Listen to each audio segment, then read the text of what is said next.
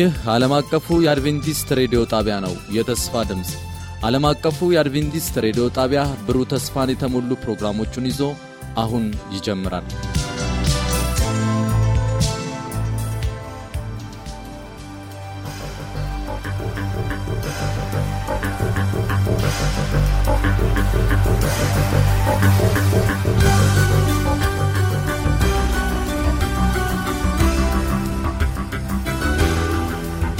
እንደምን ሰነበታችሁ ውድ አድማጮቻችን። ይህ ዓለም አቀፍ አድቬንቲስት ሬዲዮ የአማርኛ ቋንቋ ስርጭታችን ነው። ውድ አድማጮቻችን እንደተለመደው ሳምንታዊውን የመጽሐፍ ቅዱስ ጥናታችንን ይዘን ቀርበናል። በዚህ ሩብ ዓመት ሶስት ዓለም አቀፋዊ መልእክቶች በሚል የተወያየን የነበረው በዚህ ሰባተኛው ሳምንት ደግሞ ፈጣሪን ማምለክ ወይም ሁሉን የፈጠረን አምላክ ማምለክ በሚል ርዕስ እንወያያለን። አብረውኝ ለውይይቱ ያሉትን ወንድሜና እህቴን ላስተዋውቃችሁ። እህቴትትና እንዲሁም ደግሞ ፓስተር ቴድሮስ አብሮን የሚቆይ ሲሆን በቴክኒክ ቁጥጥሩ ደግሞ ወንድማችን ኢራና አብሮን ይቆያል። በማወያየቱ አብሬያችሁ የምቆየ ወንድማችሁ ሙልነ ነኝ። የእግዚአብሔር መንፈስ አገልግሎታችንን ጥናታችንን እንዲመራ ጸሎት እናደርጋለን። የመግቢያውን ጥቅስ ላንብብና ራእይ መጽሐፍ ምዕራፍ አራት ቁጥር 11 ላይ ጌታችንና አምላካችን ሆይ አንተ ሁሉም ፈጥረሃልና ስለ ፈቃድህም ሆነዋልና ተፈጥረውማልና ክብር፣ ውዳሴ፣ ኃይልም ልትቀበል ይገባሃል ይላል። ቴዲ ጸሎት ታደርግልናለን። እናመሰግናለን። ቸርና ሩሩ ፈቃሪ የሆንክ አባታችን ክብር ምስጋና ላንተ ይሁን። እንደገና ቃልን ከፍተን ልናጠና ይህንን ጊዜ ስለሰጠህን ተመስገን። በተለየ ሁኔታ ጊዜያችንን ባርክ። እኛንም በየስፍራ ሆነው ይህንን የሚያዳምጡትን ሁሉ ሁላችንን እንድትባረክ እንለምናሃለን። በክርስቶስ ኢየሱስ ስም አሜን አሜን። እግዚአብሔር ይባርክ ፓስተር። እንግዲህ ውድ አድማጮቻችን ብዙ ጊዜ የተለመዱ ነገሮች አሉ ሳንጠይቃቸው እንዳለ የምንቀበላቸው እንደው በጣም በፍልስፍናው ዓለም ከሚጠየቁ ነገሮች ጥያቄዎችን መካከል አንዱ ምንድን ነው? የሆነ ነገር ከምንም ለምን የሚል ጥያቄ አለ። አንድ ነገር መኖሩ ካለመኖሩ ጋር የምናነጻጽራቸው ሁኔታዎች እንዴት ነው? ደግሞም ለመጀመሪያ ያህል ይህንን ጥያቄ ምን ማለት እንችላለን? ይህንን ግርማ ሞገስ የተላበሰ ዓለምን እንዲሁም ደግሞ በውስጡ ያለውን አስደናቂ ነገሮችን አይተን ከየት መጡ፣ እንዴት ተከሰቱ የሚለውን ጥያቄ በመጠየቅ ብንጀምር መልሱ ምን ይሆናል የሚለውን እንጠይቅ። ግን እንዳለመታደል ሆኖ በአብዛኛው ሰው እዚህ ተፈጥሮ ስለተገኘ ይህን አይጠይቅም፣ እንዳለ ይወስዳል። ዛሬ ግን ሁሉም የሆነው ፈጣሪያችን ስለፈጠረው ነው የሚለውን ሐሳብ እያጎላን እንሄዳለን። ዛሬ የመጀመሪያውን ጥያቄ ልጠይቅ። ይህ ትልቅ አምላክ ሁሉን የፈጠረ አምላካችን ስለፈጠረን ነው የሆነው የሚለውን ሐሳብ እንደያዝን ይሄ አምላክ በዚህ ምድር ውስጥ በሚኖረን መከራ በሚኖረን ችግር ውስጥም ወዳጃችን እንደሆነ መጽሐፍ ቅዱስ ይነግረናል። ይህ ፈጣሪ አምላክ የሆነው ይህ ሁሉን የፈጠረው አምላክን ደግሞ እንድናመልከው አብረን እንድንሰግድ ለእርሱ ክብርን እንድንሰጥ የዮሐንስ ራእይ ቅድም አራት 11 ላይ ያነበብኩትም ጥቅስ ይጠቅሳል። ይህንን ሐሳብ እስቲ የሐዋርያት ሥራ አንድ ዘጠኝ ላይ እንደዚህ ይላል። ኢየሱስ ወደ ሰማይ ካረገ በኋላ በመጨረሻ ከተረፉት ደቀ መዛሙርት ዮሐንስ አንዱ ነው። ዮሐንስ በራእይ አንድ ዘጠኝ ላይ ይህን ሐሳብ እንዴት ነው የገለጸው? እሺ፣ አመሰግናለሁ። ዮሐንስ እንግዲህ እንደተናገርከው ከክርስቶስ ደቀ መዛሙርት መካከል መጨረሻ የቀረው እሱ ነው እና መጨረሻ ሲቀር ግን ዝም ብሎ አልነበረም። ክርስቶስ የተናገራቸው ትንቢቶች እሱም ላይ የተፈጽመው ነበረ። ምክንያቱም ክርስቶስ ምን ብሏል? በዓለም ሳላችሁ መከራ አለባችሁ ብሎ አስቀድሞ ተናግሮ ነበረ። እንደገናም በሌላም ስፍራ ስለ እንግዲህ የተለያየ በተለያየ ቦታ ስለሚበቅሉ ክርስቶስ ስለ እግዚአብሔር መንግስት ቃላት ሰዎች የሚሰጡትን ምላሽ ሲሰጥ ምን አለ? አንዳንዶች እንግዲህ በመንገድ ዳር የሚበቅለው ዛፍ እንደሚሆኑ ያም ደግሞ መከራ በመጣ ጊዜ በመከራ ማለፍ እንደሚያቅታቸው ይናገራል። እንደገናም ደግሞ ጳውሎስ ራሱ ሲናገር በብዙ መከራ ወደ እግዚአብሔር መንግስት ልንገባ ይገባናል ይላል እና እነዚህ ነገሮች ስናይ ክርስቲያኖች ሊጠብቁት የሚገባ ነው። መከራ በክርስቶስ ምክንያት በተለይ ስደት ይደርስባቸዋልና ዮሐንስም ከዚህ የተነሳ ስደት ደርሶበት ነበር ወይም መከራ ደርሶበት ነበርና ይህንኑ ሀሳብ ራሱ አስቀምጦልን እናገኛለን። በራእይ መጽሐፍ ምዕራፍ አንድ ቁጥር ዘጠኝ ላይ ምን አለ? እኔ ወንድማችሁ ይላል። የሆንኩ ከእናንተም ጋር አብሬ መከራንና መንግስቱን የኢየሱስ ክርስቶስንም ትዕግስት የምካፈል ዮሐንስ ስለ እግዚአብሔር ቃልና ስለ ኢየሱስ ምስክር ፈጥሞ በምትባል ደሴት ነበርኩ ብሎ ይናገራልና በዚህ በደሴቱ ላይ እንግዲህ ዝም ብሎ ራሱ አይደለም የሄደው። ታስሮ በክርስቶስ ምስክርነት ምክንያት በእሱ ቃል ምክንያት ለብቻው በግዞት ተቀምጦ ነው የምናገኘው እና ከዘመድ ከወዳጅ ከሁሉ ተለይቶ እያለ ነገር ግን እግዚአብሔር ወይም ክርስቶስ መልአኩን ሲልክለት እንመለከታለን እና ይሄ የሚያሳየን ምንድን ነው እንግዲህ እሱ የተጣለ ቢሆንም እንግዲህ በዘመድም እንግዲህ እያሳደደው የነበረውም የሮም ኃይል ሊያጠፋው ቢሞክርም እግዚአብሔር ግን ከሱ አልተለየም። ክርስቶስ የተናገረው ምንም በአለም ሳላችሁ መከራ አለባችሁ። ነገር ግን አይዟችሁን ያለምን አሸንፍ ያለው እንደገናም ደግሞ እስከ መጨረሻው ከእናንተ ጋር ነኝ ብሎም ለደቀ መዛሙርቱ የገባውን ተስፋ ለዮሐንስ ሲፈጽምለት ነው የምንመለከተው እና መልአኩን ላከለት። መልአኩን የላከው ምክንያት ደግሞ ስራውን አልጨረሰም ዮሐንስ። የሚሞትበት የሚጠፋበት ጊዜ ሳይሆን እንደውም ሌላ በጣም ለትውልድ ሁሉ የሚተርፍ ለዛሬ እስከኛ ጊዜ ድረስ ራሱ የማያልቅ ብዙ መልእክትን እግዚአብሔር በሱ ምክንያት ሊሰጠን ስለፈለገ ነው እና የሰጠንን መልእክት ብናይ በሱ አማካኝነት ይህንን ሁሉ ነገር ሊሰራበት ስለወደደ ክርስቶስ ብቻውን እንዳልተው እናያለና ይህ የሚያሳየ ምንድን ነው ምንም እንኳን መከራ እንደሚመጣብን የነገረን ቢሆንም በዛ መከራ ውስጥ ክርስቶስ እንደማይለየን በዮሐንስ ህይወት ያደረገው ነገር ያሳየናል። ከዛ የሰጠነው መልእክት ደግሞ ስናይ እንግዲህ በተለይ ቅድም እንዳልከው ሰዎች ሁላችን ደካሞች ነን የተሰጠን ነገር በቃ በነጻ ስላገኘ ነው ብዙ ምስጋና አናቀርብም ለእግዚአብሔር። እና እሱ ከሰጣቸው መልእክቶች መካከል አንዱ በተለይ በጣም የመልእክቱ ማዕከል ነው። እንደገናም ደግሞ ለሁላችንም ትልቅ የሚጠቅመን ሀሳብ ያስቀመጠበትን ክፍል እናያለን። በዮሐንስ ራእይ ምዕራፍ 14 ቁጥር 7 ላይ የተናገረው ምን ይላል? እንግዲህ ስለ መጀመሪያው መልአክ መልእክት ነው የሚናገረው እና ምን ይላል? ያ መልአክ በታላቅም ድምፅ ይላል የፍርዱ ሰዓት ደርሷልና እግዚአብሔርን ፍሩ ክብርንም ስጡት ሰማይና ምድርን ሰማይና ምድርን ባህርን የውሃንም ምንጮች ለሰራው ስገዱ አለ ይላል። እና ይሄ ማዕከሉ ይሄ ነው። ለሰው ልጅ ምስጋና ቢስነትን እንዲጠፋ ከፈለገ የሰው ልጅ ሁልጊዜ ፈጣሪውን ማሰብ ይኖርበታል። ይህንን አምላክ እያመለከ የሚኖር ሰው አመስጋኝ መሆን አለማመስገን አይችልም። ምክንያቱም የፈጠረው እግዚአብሔር እንደሆነ ሁልጊዜ በዛ ማስታወስ ስለሚችል ማለት ነው። እና ይሄ አምልኮ በተለይ የራይ መጽሐፍ ማዕከሉ ነው። ዋናው መሰረቱ አምልኮ የሚገባው እግዚአብሔርን ልናመልከው ይገባል የሚለውን መልእክት በዮሐንስ አማካኝነት ክርስቶስ የሰጠው ይህንን አለማመስገንን ከኛ ውስጥ ሁሉ ለማጥፋት ትልቅ መፍትሄ እንዲሆነንም ጭምር ነው ይህንን የሰጠን ማለት ነው። እና እንግዲህ በአጠቃላይ በምናይበት ጊዜ መከራ በሁላችንም ህይወት የሚመጣ ነው። በመከራ ውስጥ እንድንጸና የክርስቶስ አብሮነት ደግሞ ሁልጊዜም አለ። በዛ መከራ ውስጥ አይተወንም እንደገናም ደግሞ በመከራ ውስጥ ሆነን እንኳን ለክርስቶስ ብዙ ስራዎችን ልንሰራ እንደምንችል ከዮሐንስ ማየት እንችላለን ማለት ነው። እግዚአብሔር ይባርክ። ሴቴትትና እውነት ነው። ለሁሉም የተስፋ መልእክት ቢሆንም በተለይ ሁኔታ በተለየ ሁኔታ የእግዚአብሔርን የመጨረሻ ዘመን ህዝብ የሚያነቃቃ ትምህርት መልእክት ነበር የተሰጠው ዮሐንስ። በመከራ ውስጥ ሆኖ እንኳን ጥሪው አሁን ያልሽውን የአምልኮ ጥሪ ነበር የቀረበው።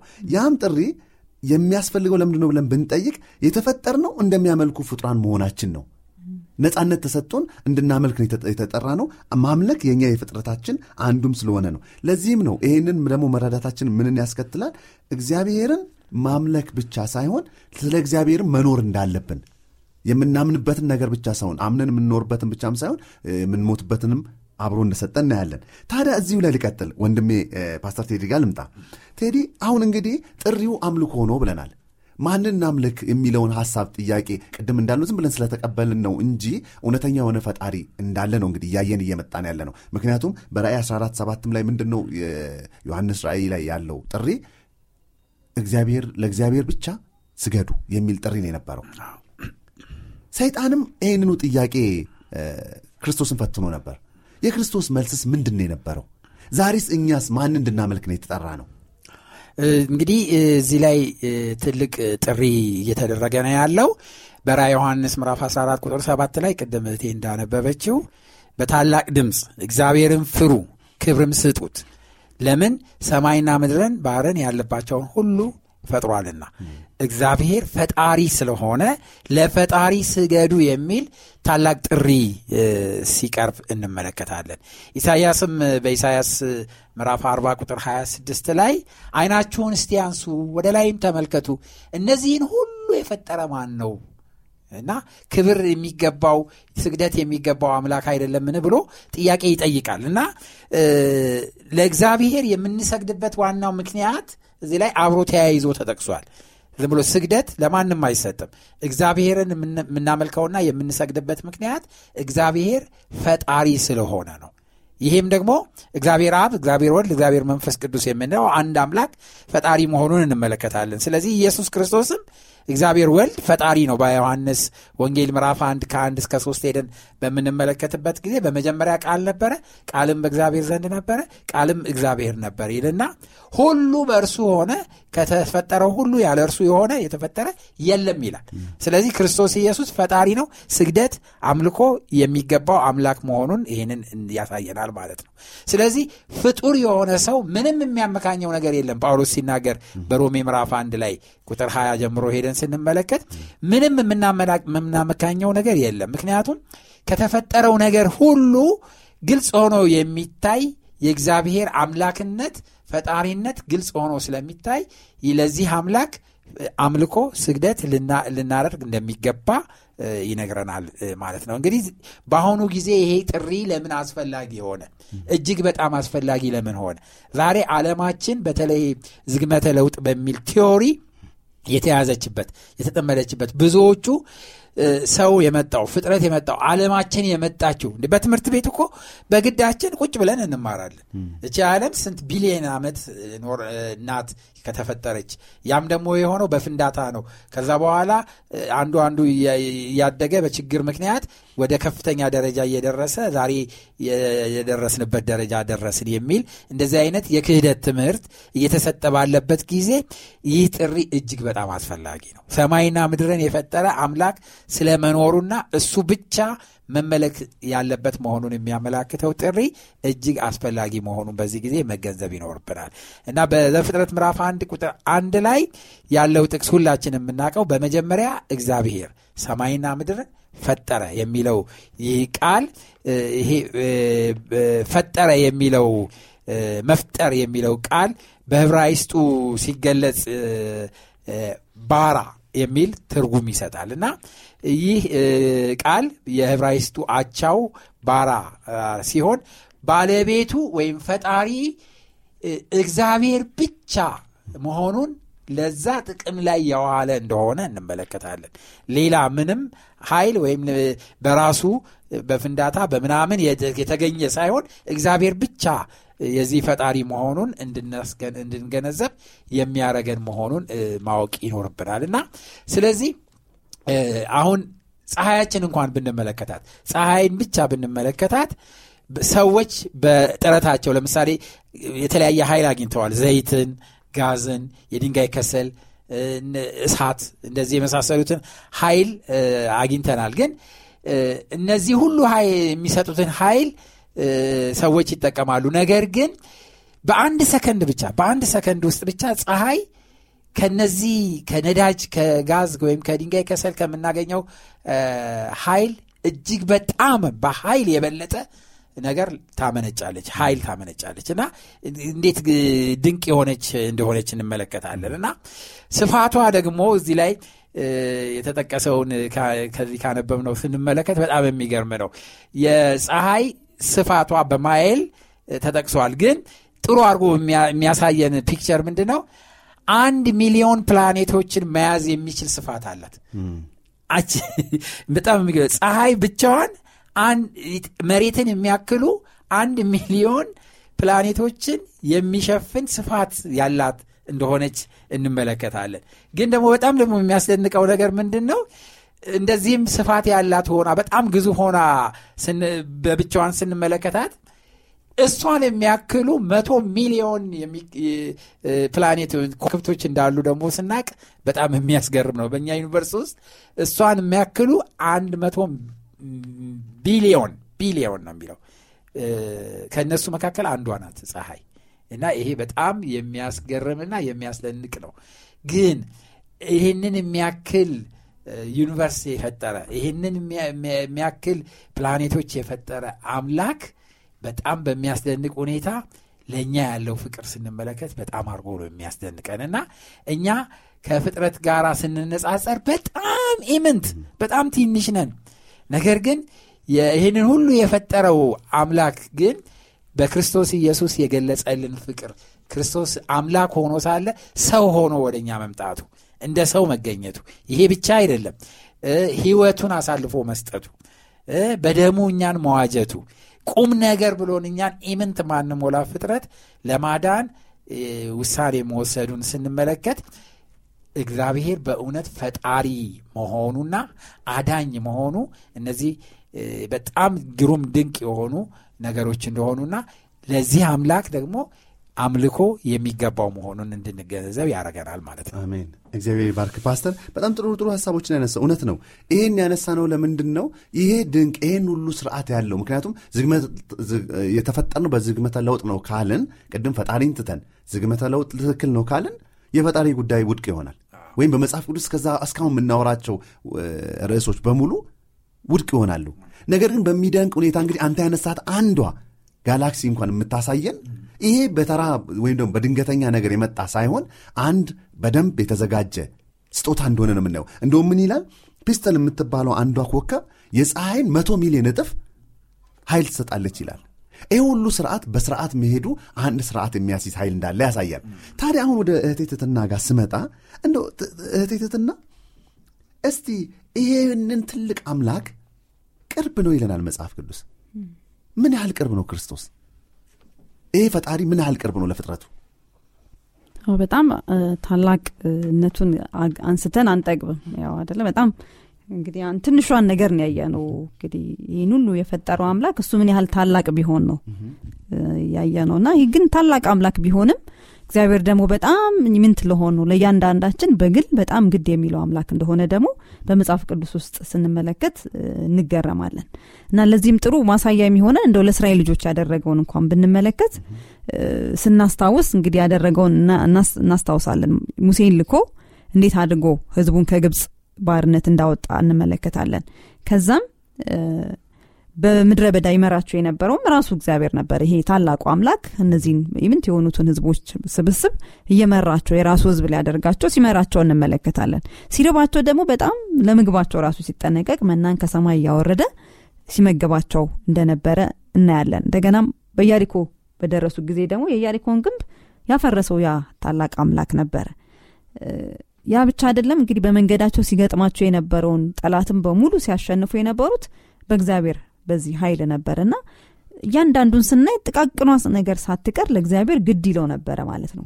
ይህ ምንም በትልቅ ስፍራ የተቀመጠ ሁሉን የሚችል ሁሉን የሚገዛ አምላክ ቢሆንም ጥቃቅን ነገራችን ራሱ ግድ የሚለው አምላክ እንደሆነ በዚህ ውስጥ እንመለከታል እና ያ አምላክ ለእነሱ ብቻ ሳይሆን ዛሬም በእያንዳንዳችን ህይወት የምናየው ያንን ነገር ሲያደርግ ነው።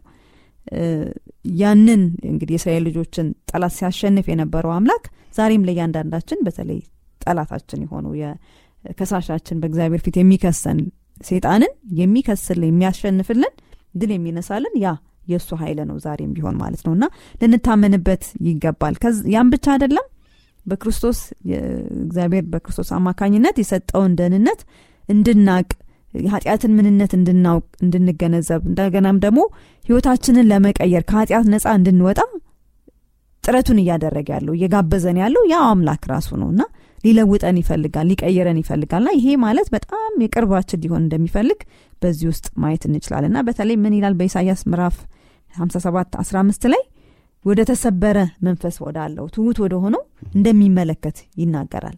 እንደገናም ደግሞ ክርስቶስ በዮሐንስ 17 23 ላይ ሲናገር ምን ብሎ ተናገረ እኔ በአንተ አንተ በእኔ እንዳለ እነሱ ደግሞ በእኛ አንድ የሆኑ ዘንድ እያለ የበለጠ ከኛ ጋር ሊቀራረብ እንዴት እንደሚፈልግ በመጽሐፍ ቅዱስ ሲያስቀምጥ እንመለከታለን። እና እንግዲህ በጣም ልንናገረው ከምንችለው በላይ ክርስቶስ በጣም የቅርብ አምላካችን ነው።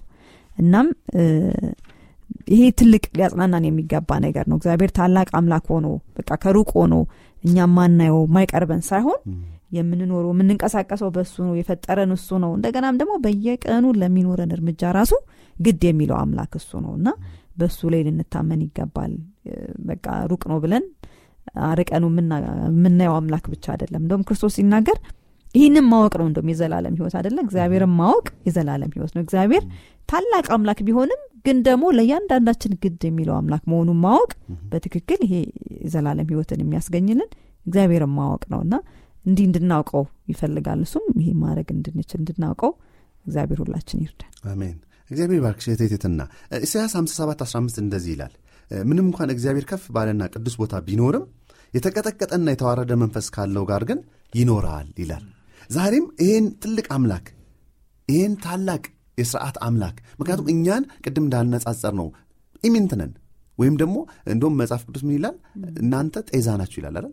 ሰው ሲያልፍ አይቶት ሲመለስ የሚያጣው። ግን ለዚህ ትልቅ ክብር ሰጥቶን ከእኛ ጋር መሆኑን ስናስበው ምን አይነት መጽናናት እንደሚሰጠን። ደግሞም ይሄ ሁሉን አዋቂ የሆነ አምላክ ልብና ኩላሊትን የሚመረምር አምላክ እንደውም እሱ ጋር ዳዊት የሚናገረውን እንደው ሄደን ብናየው መዝሙረ ዳዊት ምዕራፍ 139 ላይ በጣም ጥቃቅኗ ነገር እንዴት እንደሚያቅስን ዳዊት የተናገረዋለ ምን ያህል ቁጥር 15 ጀምሮ እኔ በስውር በተሰራው ጊዜ አካሌን በምድር ታች በተሰራ ጊዜ አጥንቶቼ ከአንተ አልተሰወሩም። ያልተሰራ አካሌን አይኖችህ አዩ። የተፈጠሩ ቀኖቼን ሁሉ አንድስ እንኳ ሳይኖር በመጽሐፍ ተጻፈ እያለ እግዚአብሔር ለጥቃቅኑ ነገራችን እንኳን ሁሉን እንደሚ በግለሰብ ደረጃ? በግለሰብ ደረጃ እንግዲህ ግድ እንደሚለው ገና እኮ ነው። እንደውም እንግሊዝኛው የአሁኑን ጥቅስ ምን ይለዋል? ገና ሙሉ ሳልሆን። ኤምብሪዮ ማለት ምንድን ነው የሚባለው? ገና ወደ ሰው ሙሉ ሰው አሁን ሰው እንኳን ለመባል እኮ ከተወለደ እንደዚህ ቀን የሚላል በሳይንሱም ራሱ እሱን ሳይሆን ግን እኛ ታሪካችን ታውቋል። እንደውም ኤርሚያስን ትዚላችሁ ከሆነ ገና ሳትወለድ መረትኩ በእናት ማህፀን ሳለ መረትኩ ይላል። እና ይህን ስናይ የሚሰጠን መጽናናት አለ። የዛን ያህልም ደግሞ እግዚአብሔርን እንዴት መፍራት እንዳለብን እግዚአብሔርን እንዴት ማገልገል እንዴት ማምለክ እንዳለብንም በዛው ልክ መረዳት ያለብን ሀሳብ እንዳለ ይሰማኛል። ወደ ወንድሜ ቴድሮስ ልምጣ። እንግዲህ ይህንን ክብደት ስናሳጣውስ ነው አሁን ጥያቄው። ጥያቄው ይሄ ትልቅ አምላክ ፈጣሪነቱን እንዲህ ሀያልነቱን አዳኝነቱን ስናሳጣው በተለይ ደግሞ የፈጣሪነቱን ሚና በቀነስን መጠን አዳኝነቱ ለምን ተጽዕኖ ይኖራል የኢየሱስ ፈጣሪነት ከኢየሱስ አዳኝነት ጋር በጣም የተሳሰረና የተገናኘ መሆኑን መገንዘብ ይኖርበታል። የፈጣሪነቱም ሚና በቀነስን ቅስፈት የአዳኝነቱም ሚና በጥያቄ ውስጥ ይገባል። ስለዚህ ፈጣሪ መሆኑን በደንብ ካወቅን አዳኝ እሱ ራሱ መሆኑን ደግሞ በደንብ ልንገነዘብ ያስፈልጋል። እና ሶስት ነገሮች አሉ። ወንጌል ፍርድና ፍጥረት። እነዚህ የማይነጣጠሉ ነገሮች ናቸው። እና እንግዲህ ሰው በኃጢአት ምክንያት ወደቀ። ከዛ በኋላ ወንጌል ተሰበከ። ጌታችን ኢየሱስ ክርስቶስ እንግዲህ በኤደን ገና ኃጢአት በገባበት ጊዜ ነው። ከሴቲቱ ዘር ተወሎ የእባብን ጭንቅላት እንደሚቀጠቅጥ ቃል ኪዳን የገባው ይሄ ወንጌል ነው። ይሄንን ወንጌል ደግሞ ክርስቶስ ተስፋ የሌለውና በኃጢአት የወደቀውን ሰው ለማዳን ወደዚህ ምድር መጥቶ ተግባራዊ እንዳደረገ እንመለከታለን። እና እንግዲህ ይህንን የተገለጸ ወንጌል ሳንቀበል ስንቀር የሚከሰት ነገር አለ። ያ ፍርድ ነው። ያ ፍርድ ነው። ፍርድ ነው የሚመጣው። ስለዚህ ፍርድ እንዳይመጣ ከተፈለገ የጌታችን የኢየሱስን ወንጌል ልንቀበል ያስፈልገናል። ተስፋውን ልንቀበል ያስፈልገናል። ምክንያቱም በክርስቶስ ኢየሱስ ላሉ አሁን ኩነኔ የለባቸውም ነው የሚለው መጽሐፍ ቅዱስ። እና መንፈስ ቅዱስ የሚመሰክርልን ይሄ ነው። ስለዚህ አሁን ብቻ አይደለም። አሁንም ሆነ በፍርድ ሰዓት ምን የለባቸውም? ኩነኔ የለባቸውም ነው የሚለው። ስለዚህ እንግዲህ እሱ ፈጣሪ ነው። ፈጣሪ የሆነው አምላክ ደግሞ ራሱን ዝቅ አደረገ። ከዛ በኋላ ለእኛ መስዋዕት ለመሆን መጥቶ ጸጋውን ገለጠልን የማዳኑን ኃይል ገለጸልን።